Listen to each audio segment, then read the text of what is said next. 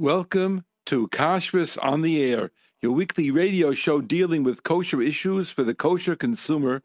And I'm your host, Rabbi Yosef Wikler, editor of Kashrus Magazine. And tonight's show, I think, is going to be very interesting, especially the first part. and hopefully, every the whole thing will be interesting. The topic that we're going to take up is a certain initiative that I started, and I'm going to share it with you. It's behind the scenes. I don't be plan to write about it in the magazine because it's. I promised the, the people that we would keep it a little bit uh, hush hush. So on the show here, I'm going to give you an overview, but some of the details you're going to get, I can't write them in the magazine, and some of the details I can't share with you because it is of that secret nature. But we're going to discuss it in just a moment. It's a very interesting a topic. I think you'll get a lot out of it on every level. But before we start with the main part of the program, I want to mention a few little things that on my desk here.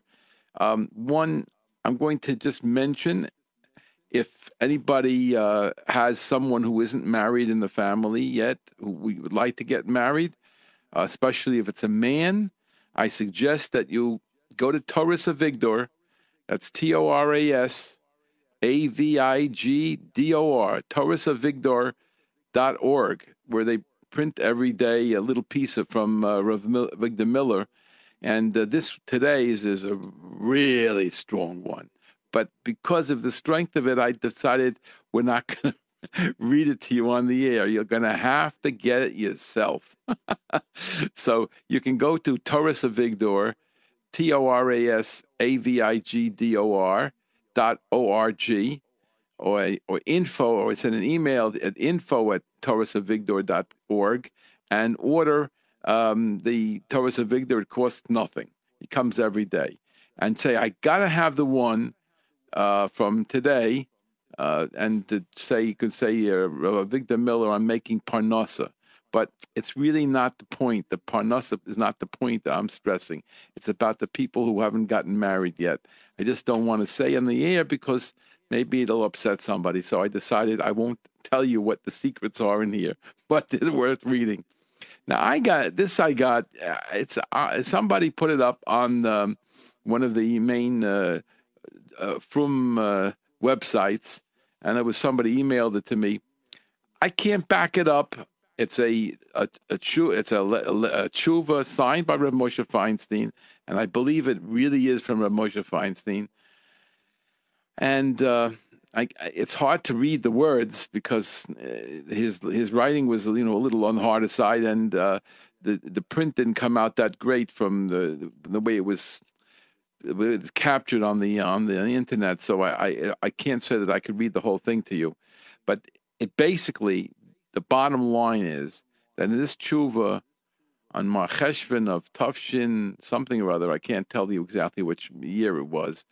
Uh, the the tshuva definitely says that if you're in a place where you can get Chol Yisrael, you should get it, and that's uh, it was clear as a bell. Even though maybe people don't. I mean, I see I see that in all his chuvas that he wrote that are printed in Igros Moshe, but still, in all, people always argue with me about that and say he didn't mean this, he didn't mean that. But this letter is pretty strong. I I, I can go through most of it and definitely clear. Uh, I can't help you more if you want to get a copy of it. I suppose I can get it to you, but it's not uh, it's not, not too hard to get a hold of. Now, the other thing that I have here sitting on my desk came the other day, and I think I, you know, some things you just love. So I'm going to indulge, even though it's not my show today, but I'm going to indulge, and I'm going to re- and I'm going to share with you some these snippets of these uh, this thing here. It's questions and answers with Rav Yitzchak Zilberstein. You know, I there are books all there are a lot of books in English and in Hebrew from Rav Zilberstein, Eretz Israel. He's an outstanding Talmid Chacham and a poisek and, a, and a personality. And the questions and answers that he has are very entertaining, very interesting. And uh, the sources, the uses, fantastic. But I want to share with you a couple that I just got this email to me of new stories and shuvas that he, that he that he had, and I, I want I want to share a couple with you that tie into kashrus and then I'll sneak in a couple that don't tie into kashrus. Excuse me. This is a scary one, uh, and and it's a lot of insight, and and a lot of people can relate to what I'm going to say now. But take it with a grain of salt. You have your own Rav, ask your own Rav. You don't have to listen to what I'm telling you now. But this is a, a question and answer with Rav Yitzhak Zilberstein. Now, um, he, he, he is the uh, brother-in-law of Chaim Kanievsky. And uh, obviously, uh, the Rav of Ramat Elchanan neighborhood of Bnei Brak and Mayanei Hayeshua Hospital. So Rav Zilberstein has a lot of interesting connections, and and including Reb Chaim Zir, and he's he's also a member of the Moetzes Gedolei Torah. So Rav Zilberstein is a personality, and it's his his questions are interesting. So here's the first one. This is a, a child that came from uh, outside of Israel. It's called where Chutzlar, right? And it made its way to the Kolel in Chalon. My daughter, this is the uh, this is a quote now. My daughter flew from Eretz Israel to America with a stopover in Russia. By the way, I've written about this stuff in the magazine. It's uh, it's scary. I, have written about it a couple times. We discussed on the air a couple times. Listen to this story. My daughter flew from Eretz Israel to America with a stopover in Russia. Of course, she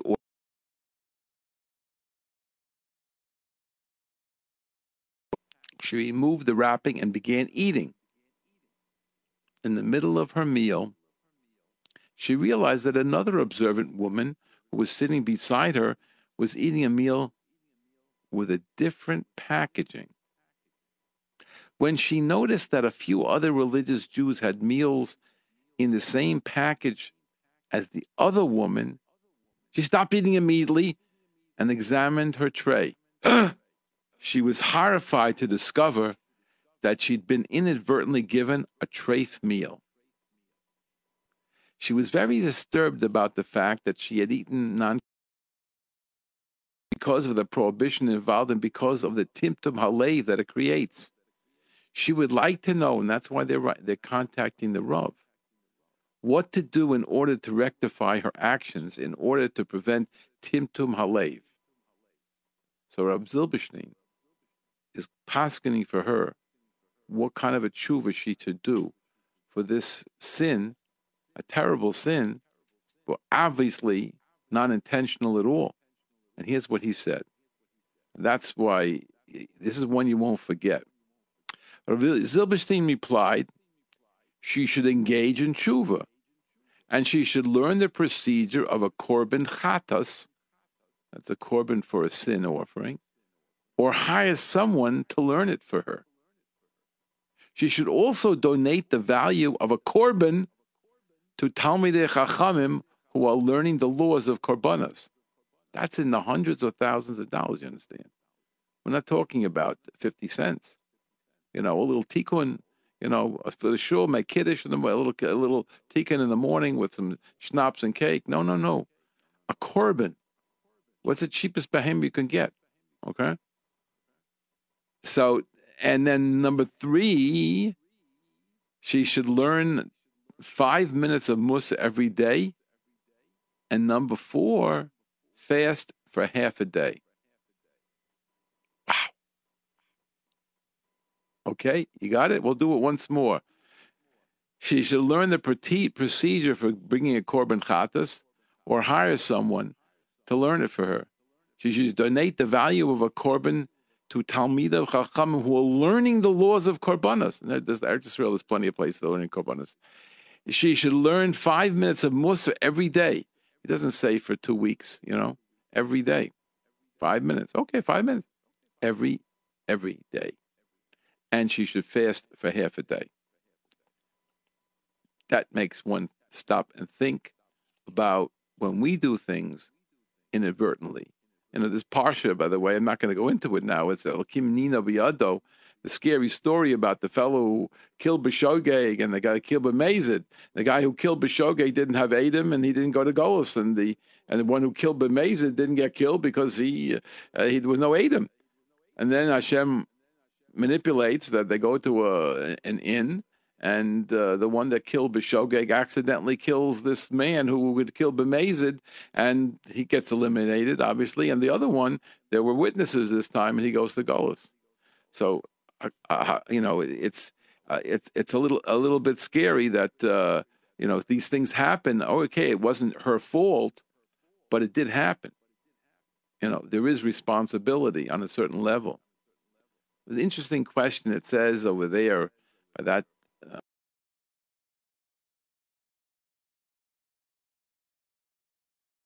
wood in in the in the forest, and uh, no, it's not. It's an accident. He didn't know anyone was there, but he's chopping wood with a hatchet.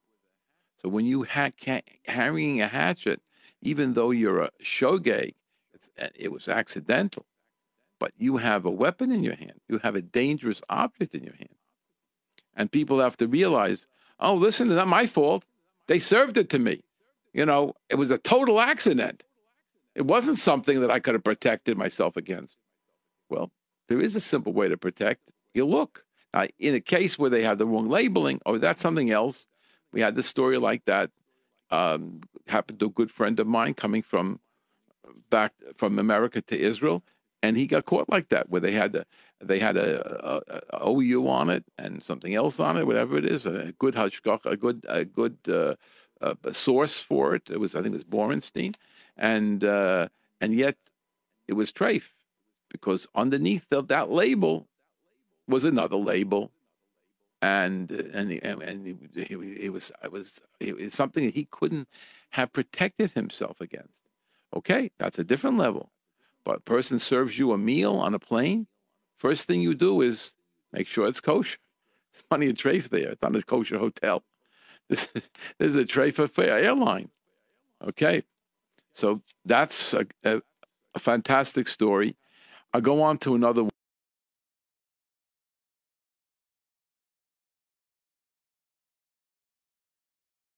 stories are. Uh, The next story with center of Zilberstein concludes with a fascinating shaila.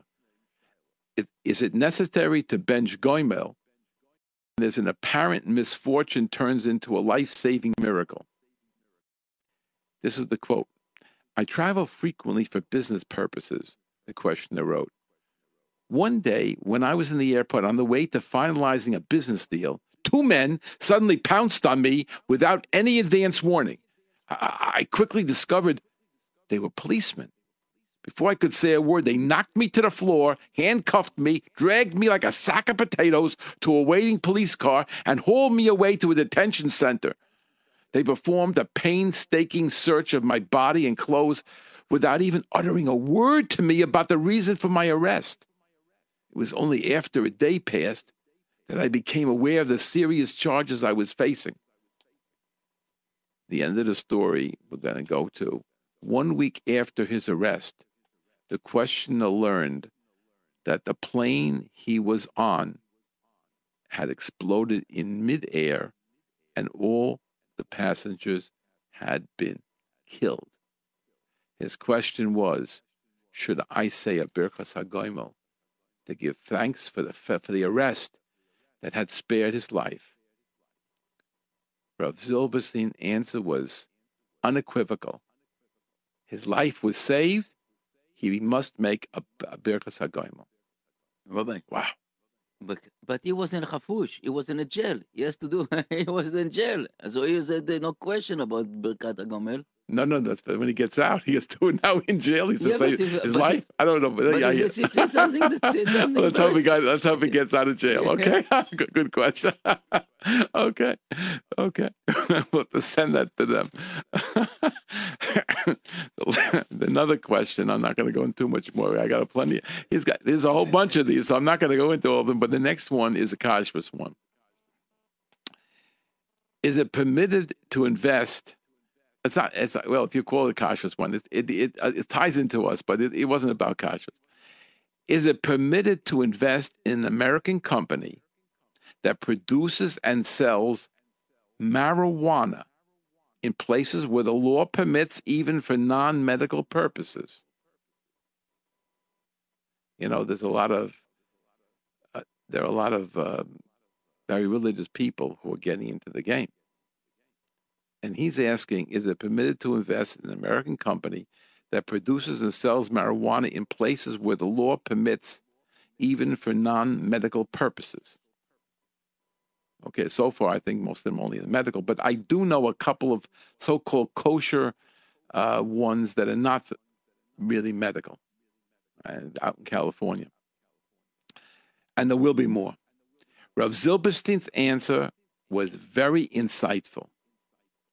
The drug is forbidden not because it's illegal, because it causes harm to people and brings destruction to the world.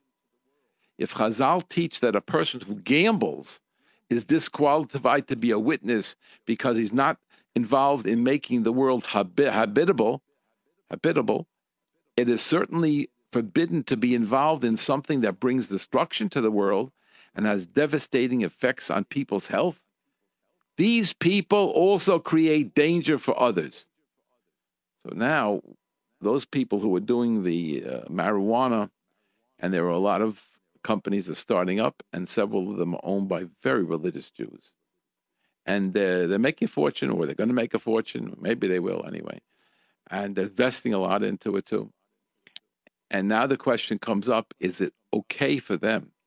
Because it's going to become acceptable to for non you know uh, uh for non medicinal purposes going to be acceptable in, in, society in a very short period of time, or actually it is already in some places, and it will probably hit here in New York as well. And if so, if so, can a religious person be involved in it? According to Rabbi Zilberstein, no. it's amazing. At the same time, they're permitting the uh, marijuana here in New York. They're discussing all kinds of things about, um, you know, uh, offering help for those who were addicted and who go from one drug to another. So I don't, I don't know how people can rationalize this whole thing. But anyway, I thought that was interesting. There's a whole bunch here, uh, including can you sell shlishi? I don't want to discuss all those now today. But there, there, it was a great, it's a great piece that I got. I don't even know where I got it, but somebody sent it to me or I saw it. Uh, I came across it. And this is written January 16, 2019. So if you want to search it, on the, if you want to search it, I'll tell you the details and you can find this whole thing. It's questions and answers with Rav Yitzhak Zilberstein by Tzvi Yaakovson. And Tzvi is spelled T Z V I, and Yaakovson is Y A A K O V S O N. January 16, 2019. Okay.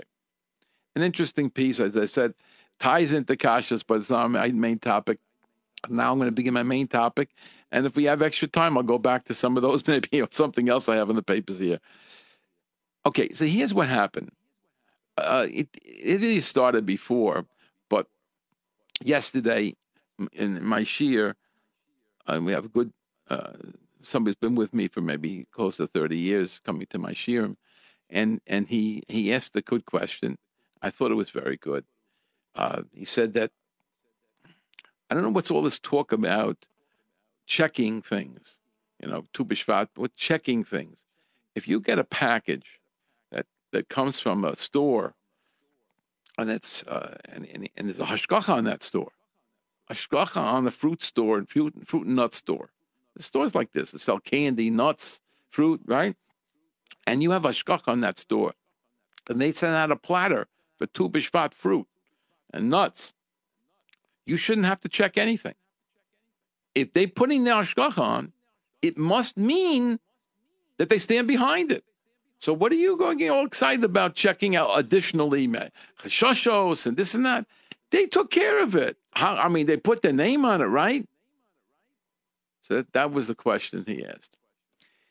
And, and I decided to do a little research and, and to spend some time on it. And I did. I spent more time than I should have, but I did spend a lot of time on it. It was very interesting.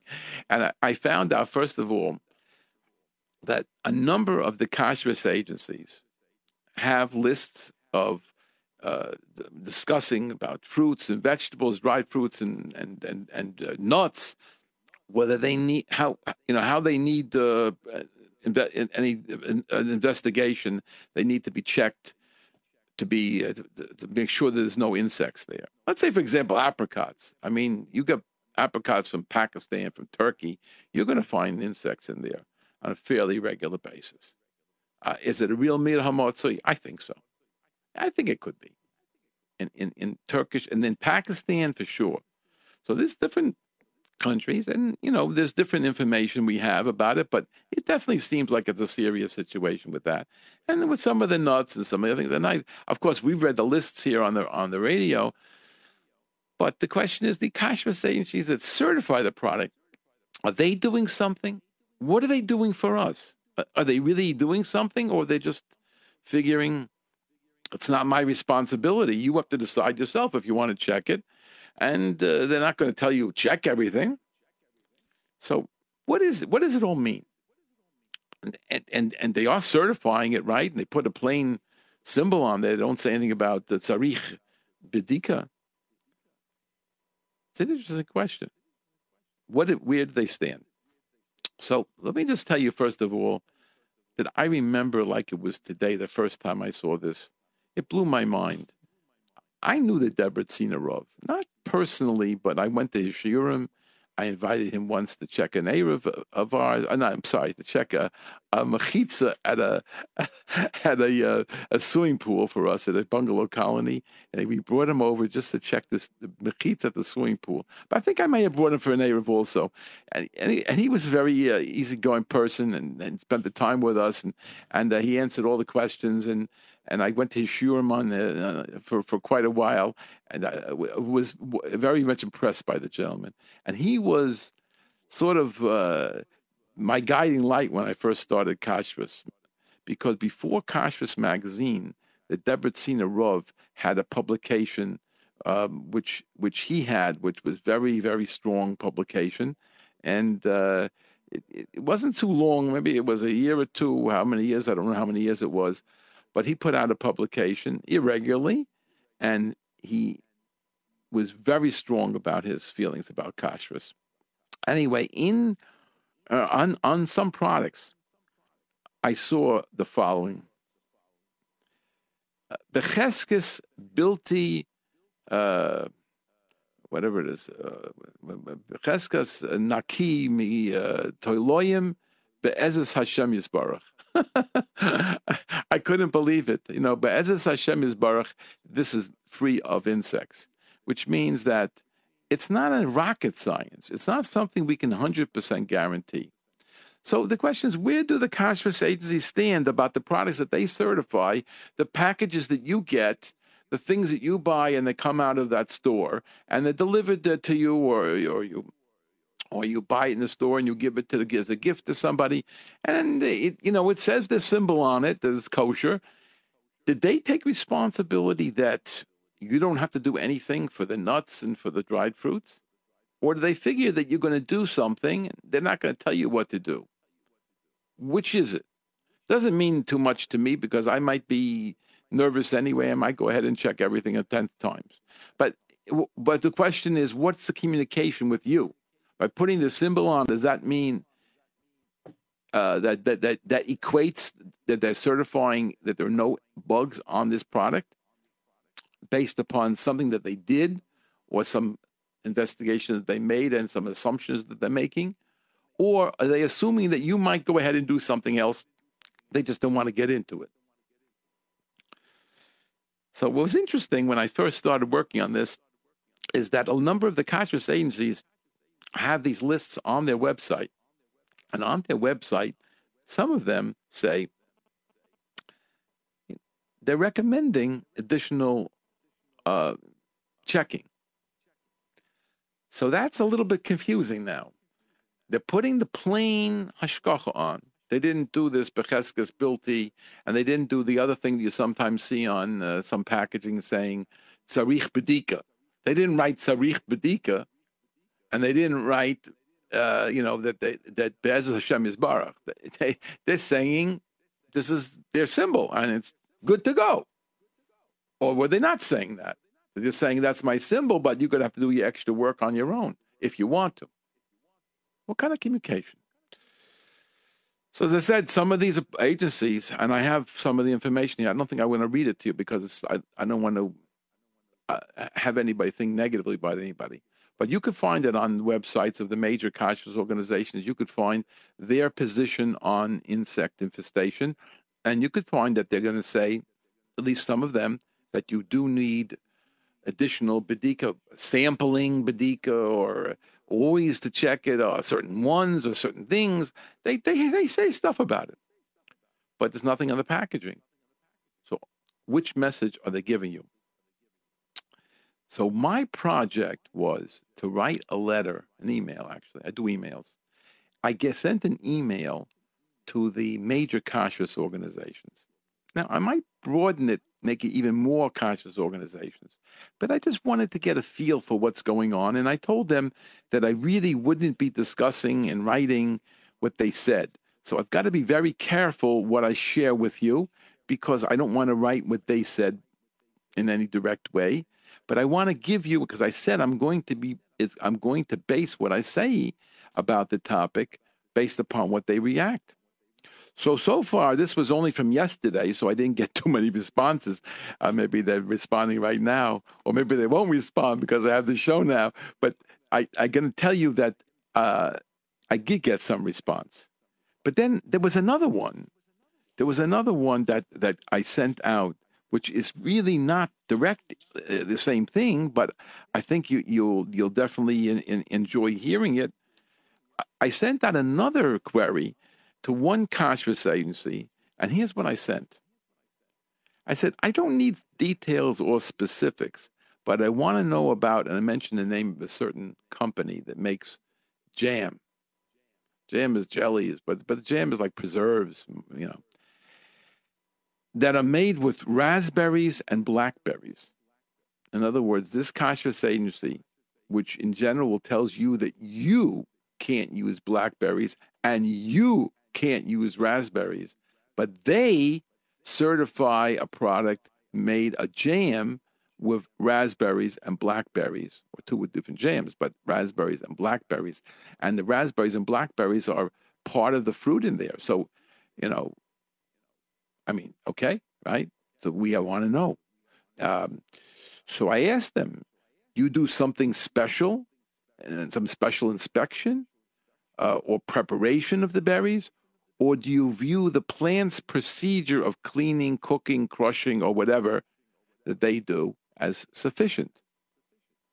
And I told him I had to respond to somebody who comes to my shiur. This is a different person who, asked this question.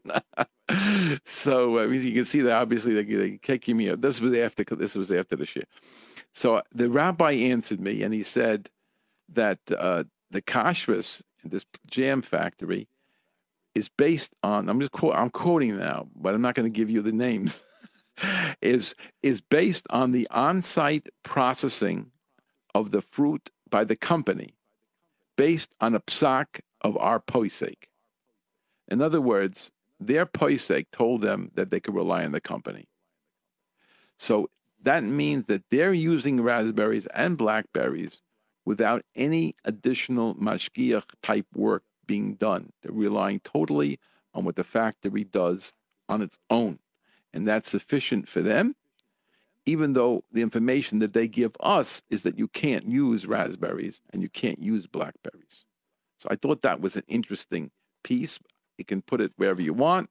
And now let me go back to that topic that I'm starting to discuss, which is um, you, the agencies are telling us in their writing that we should uh, be careful and we should check and uh, do some spot checking and and check every one of these and a whole bunch of things and they're certifying. Now what does that mean? Does their certification mean that we don't have to do anything? Or does their certification mean that the basics are taken care of but they have to go further? So i received one response so far and I, and i'm going to give you a little bit not that much i can't give you the whole thing a little bit of what they told me and again, I can't give you enough to. Uh, I can't give you uh, enough to, for you to understand who I'm talk, talking about. Um, it's true that we've been saying it, it, that says uh, it, an advice to people, uh, what they call Eitzah Tova, uh, some a good advice to check even if they have a hechsher but we don't consider it to be a miut hamatzui, and that's why we don't feel there's a problem for our putting our certification on it. And then he adds the following, which I think is very, very, very, very strong. They recently had a discussion and said they have a concern that maybe the products are more infested than they had thought. And they decided to check better than they've been checking before. Basically, before they only checked something in, in the manufacturing plant uh, to make sure that the in, to make sure that the plant isn't infested, and they decided to check on a different level. I suppose to check the product, uh, sample product. They didn't tell me how he wants to check. So uh, we're not going to put on the product that it needs checking because that would really be confusing. But and uh, if we have a problem, we'll pull the hashgacha on that particular product.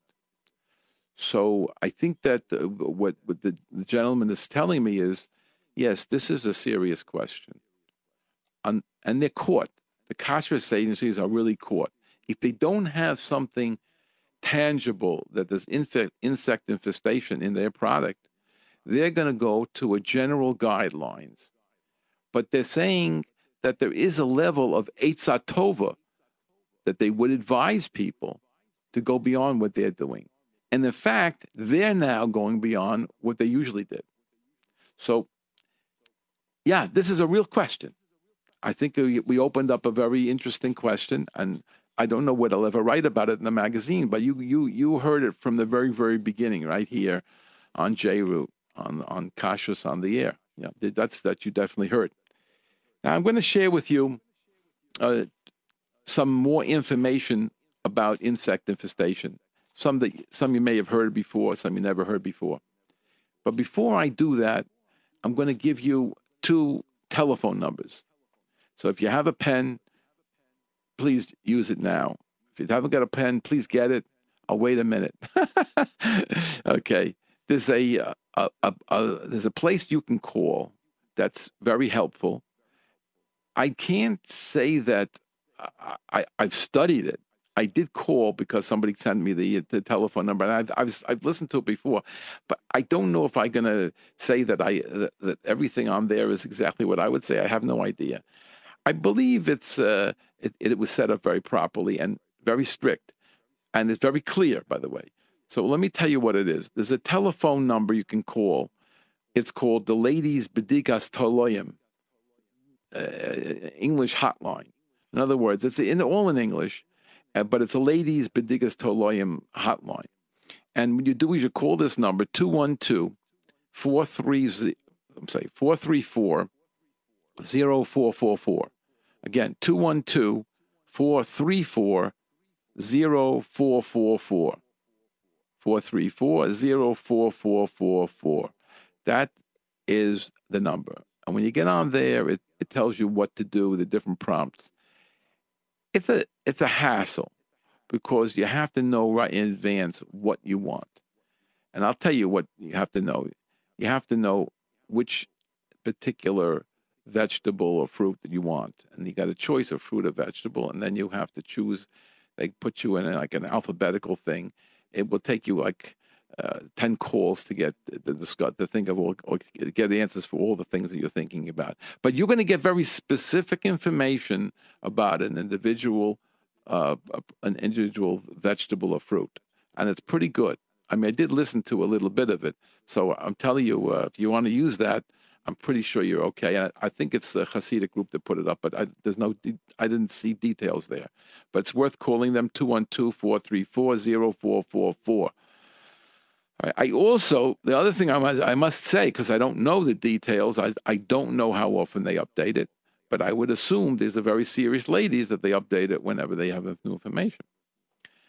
Uh, the other thing I want to tell you is about an organization called Keren Hamaisris. I've forgotten about them for a while, and they just sent me an email, and I had mentioned them years ago. There's a thing called Keren Hamaisrus in Lakewood. So if you want to scribble this number down, this would be a good place to go. Uh, they, they they arrange for you to have a pruta chamura, that you could use for when you're doing Hafrashas Trumas and Maisvis. They'll help you with the uh, the details of Hafrashas Trumas and Maisvis. So if you want to try that, it's uh, it's a good deal, and it's obviously a, a very chashuv and and Hashem Shemaim organization. 732 901 9246. That's 732 901 9246.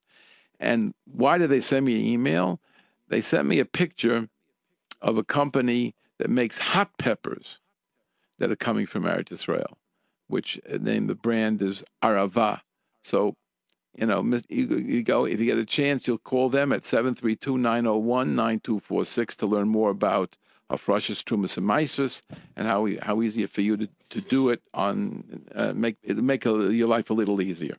If you get stuck with some things that are from Eretz you want to buy from Eretz at least now you'll know what to do.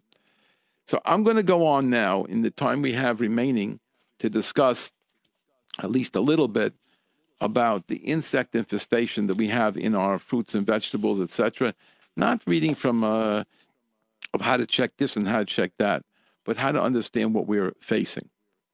So the first thing I have here is an article from the Huffington Post in Canada, dated 2012. But very interesting, a few lines over here be worth your uh, listening to. In the United States, the, the FDA is the body overseeing the protection of public health by assuring the safety and security of food consumed in America. However, due to what's described as by organic gardening, that's no that's a publication, lax food safety loophole, the FDA permits a certain degree of insects, such as worms or aphids, so long as their presence doesn't compromise the aesthetic quality of the food. In other words, it shouldn't be too much. It shouldn't be that you're looking at a bunch of moving things instead of eating something that's mostly moving. It, it should look basically what you're expecting to see there. The Canadian Food Inspections Agency has some rules about labels when it comes to bugs in food uh, uh, with which produce can be sold. For example, for cabbage, 10 aphids on a head can still equal a number one grading during inspection. In other words, the highest grade of lettuce can a cabbage can have 10 aphids on the head and be considered grade one, grade A. But any presence of worms on an edible portion of the head bumps a crop down to a number two grading. So the grading, by the way, in I don't know the whole world how it works, but it's usually different, nine different grades in many of these vegetables, nine grades. So the top grade can you can get, even if it has 10 aphids on the head. Now, in terms of halacha, we say that one in 10 is miut hamatzui and requires bedika. And one in 10 would be one aphid, according to most people, one aphid in 10 heads. And we're talking about 10 aphids in one head is acceptable and considered grade A. I'd hate to find out what the ninth grade is and how many uh, aphids are in that. Now, if you want to see, I'm going to read a little bit about the food the defect action levels, which we discussed many, many years ago. Uh, but he he, uh, this gentleman gives us a little bit of a taste. I'm not sorry, I shouldn't have said taste. That was a bad choice of words. A little bit of an insight into what you might find in different things. He said you can, ex- based on the FDA, on their listing, the food def- defect action levels, it says on the low end, you can expect about 30 whole aphids for 100 grams of Brussels sprouts and about 60 on in frozen broccoli. He mentions you can expect to find no more than 50 of them in 100 grams of canned or frozen spinach or in a package of sauerkraut. And he discusses how to, how many white white mites you're going to find in frozen vegetables, etc., etc. Now, canned mushrooms, according to um, someone who, uh, you know, the, the, according to in canned mushrooms, you you can uh, the FDA allows 20 maggots for every 100 grams of drained mushrooms. That's terrible. And uh, fruit flies, and I'm not going to go into all these things and tell you all this type of stuff. It just it just uh, blows the mind. But I do, since I mentioned the FDA, I'm going to read a few um, selections that I made from the FDA defect action levels. Defect means insects. That's a nice way of saying it. They don't want to use the word insects because it sounds not so appetizing, so they use the word defect. And it's more than a defect, and it's not a defect in the in the, the fruit or the vegetable. It really is a it's an outside thing, but they use that word defect. So these are things that they allow, um, but of course, hopefully, we never have this bad. But when you see the numbers they allow, it means how hard it is to clean it. I'm going to give you a number of numbers. They'll give you just an inkling of which are the worst uh, fruits, vegetables, and uh, spices. Asparagus 10% by count of spears or pieces are infested with six or more attached spar- asparagus beetle eggs and or sacs. In other words, they expect 10% to have six or more beetle eggs. That you know, one of those in 10 and much more than 10 pieces maybe uh, the average person, let's say, eats five pieces, and uh, and, and it could be you need a bigger amount than that. But let's let's just use uh, the smallest, uh, a, normal amount. Let's say five per person. That would be fifty. We would one insect in fifty would be miut hamatzui and we require. Fifty percent we call muchsa which is like required by the Torah to check for it, would be 50% would be probably uh, one out of 10 because five for each person. So you don't, you're not going on the spears, you're going on a serving. And that's the, that's the most lenient of opinions that I know is to go with servings and not uh, how you buy it, which would be much more like 20 or so. So that's a pretty scary thing. And, and asparagus is very, very tricky because they hide behind the, they're in the top and they're on, behind those triangles. Another uh, interesting one, they mentioned cherries. Now, my experience with cherries, as I said, has been very good. But obviously, cherries that are canned or frozen, they're coming from other parts of the world. They're not the good, good stuff that you're paying three ninety nine a pound or four ninety nine or six ninety nine a pound. They're not the top grade stuff that we get here. And even the top grade, you can have where they're, they're running bad and there could be insects near this near the pit. But they say over here that cherries, fresh, canned, and frozen, they average 4% or more pieces are rejects due to insects other than maggots. So they're finding a lot of, of insects in the cherries. I'm going to go on to a few more, just a couple, because uh, there's hundreds of uh, here. I noted a couple as we, we looked by the dates. So some people are saying dates don't need anything. I didn't read it to you that way, but uh, some people put that on their list. The dates don't need anything. I'm reading to you what the action, the defect action levels of the FDA say. An average of 5% or more dates by count are rejects, that they have dead insects and some other things I can't even say on the radio that are in there. And the, okay, but some of it's just that they're bad. So that doesn't prove anything, 5% there. Okay. Um, whole dates, average of 5% or more dates by count are rejects again with dead insects inside. The figs, average of 10% or more by count, are insect infested and or moldy and a dirty fruit or pieces of fruit. So again, it's other things included, so we don't have exact numbers. Um, I'm going to skip that one because I don't want I don't want to lose any of my readers, my listeners. I'm going to go to marjoram. Marjoram is a is like an herb, and uh, this is what I'm I'm, I'm not making up a word. Listen to what it says in this mint. It's like a mint. Marjoram ground. You won't believe me, but this is what it says. Average of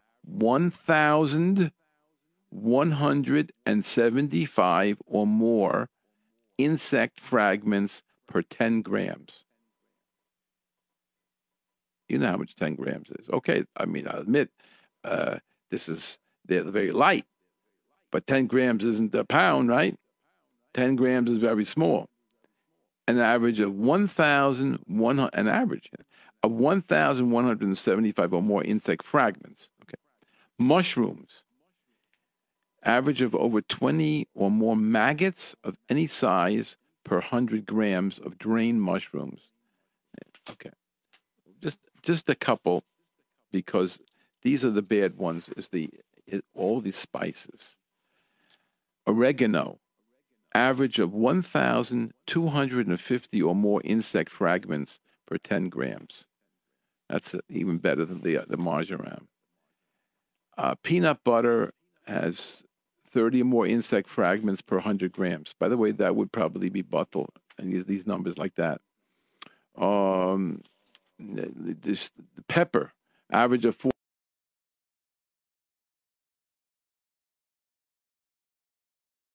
And fifty for uh, for a hundred grams, and um, another one here. Yeah, popcorn, my one of my favorite. I'm not going to tell you what it says here. I'm skipping it. I'm afraid to read something's on the air. I don't want to upset anybody. So uh, maybe having dinner. The raisins, they tell you 10 or more whole or equivalent insects and, and 35 Drosophila eggs per eight ounces. So eight ounces is not a box, it's less than a box. Oh, well, maybe eight ounces a box. I don't know. Some size boxes, you know, eight ounces maybe. And 10 or more whole or equivalent insects and 35 Drosophila, Drosophila eggs. Um, this, I don't know, skipping sauerkraut and sage and spinach, we mentioned uh, before a little bit. Thyme, 925 uh, insect fragments per 10 grams, not 100, per 10 grams. Uh, thyme, 325 insects. Okay. It's pretty scary. Now, that's all like the worst of the worst. But the reason why it's important for us is to see how bad a particular one is in relationship to the others. That shows you how careful you'd have to be about it. Now, in the, in the time we have remaining, which isn't a lot of time, I'd like to read a few quotes from articles that were written by the kashrus agencies. And because I mentioned that I'm sending out information, I'm going to skip where I got it from. If you need to know, you can always contact me. But I'd like right now to skip the sources. Uh, and there's all fine. You look at the major kashrus organizations. That, that's where I got it from. Okay, this is one uh, who explains very well the whole topic. Very nice rabbi that I'm very close with. He says the Rambam writes that before eating something, it's an obligation to check fruits or vegetables that might have insects in them while they were attached to the ground. The Rosh requires an inspection of fruits even 12 months after they've been harvested. You don't say that they disappeared, the insects. Nevertheless, many com- communities maintain the practice of not conducting any inspection prior to eating dried fruits, even within the 12 months. Although infestation can develop in storage, the Chassam Sofer held that it's not required to check fruits with a Chezkas Heter when most fruits will not will still not contain insects.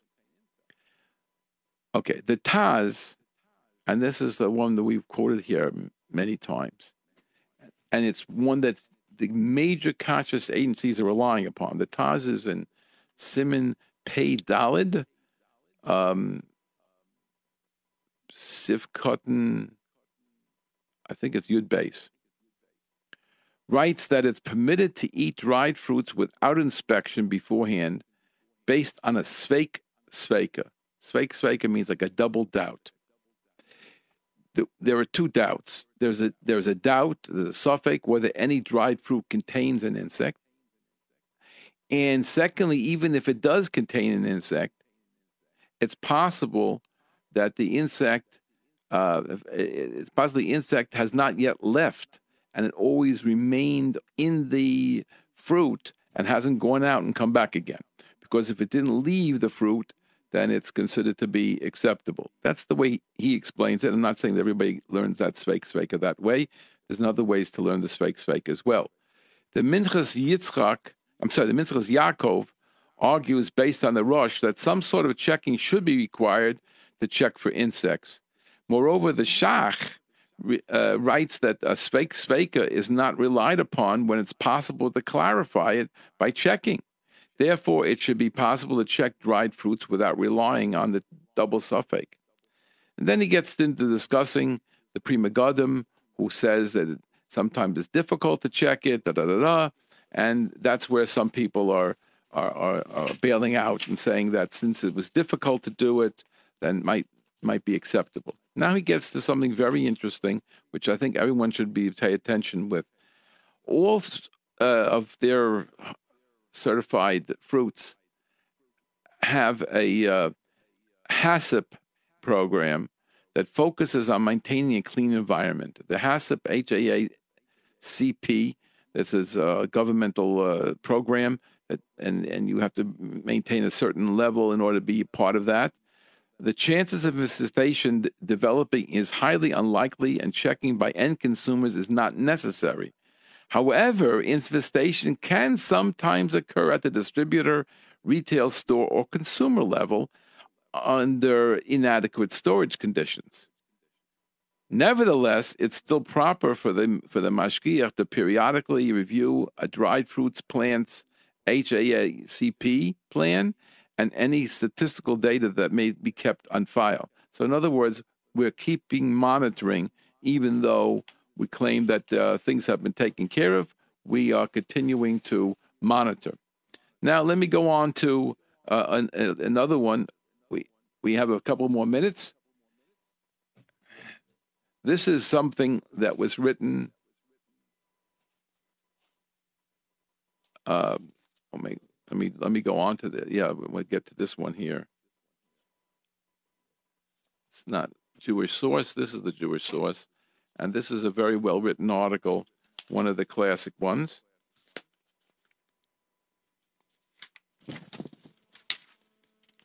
Do we? Uh, okay. To check or not to check, that is the question.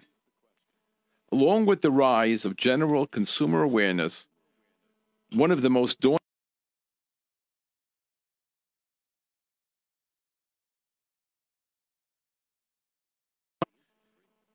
However, we know that with all the Herculean efforts and well meaning intentions, nature is still nature, and no system is infallible. That's really very important. Now, fruits and vegetables can be put into four categories. Number one, produce that never requires inspection, banana, right? uh, then you have ano matsui, there is occasionally you find something, but it's not consistent. It's not 10% of the time. It's not a consistent problem. You know, once in a while you see it. That That's called enomatsui, rare to occasional. Then the third level is miut hamatzui. You're finding it on some kind of regular basis, you know, one, one out of 10, let's say. But, uh, and then you do, re, do require further checking. And then the last one is Muchsa B'Toiloyim, which is the majority of time you're finding it. And then, of course, you're required by the Torah to check. All dried fruit is subject to some insect control. When dried fruits enter the production facility, they're placed in a special chamber and are treated with methyl bromide. doesn't sound very uh, appetizing, right? A gas used to kill any insects. doesn't sound like it's a health food, right? Um, and uh, these fruits are then washed. The insects are then separated from the fruit, thank you, before going through further processing. Furthermore, as an added precaution, if the ref- if the fruit remains in the factory for 90 days, this treatment is repeated.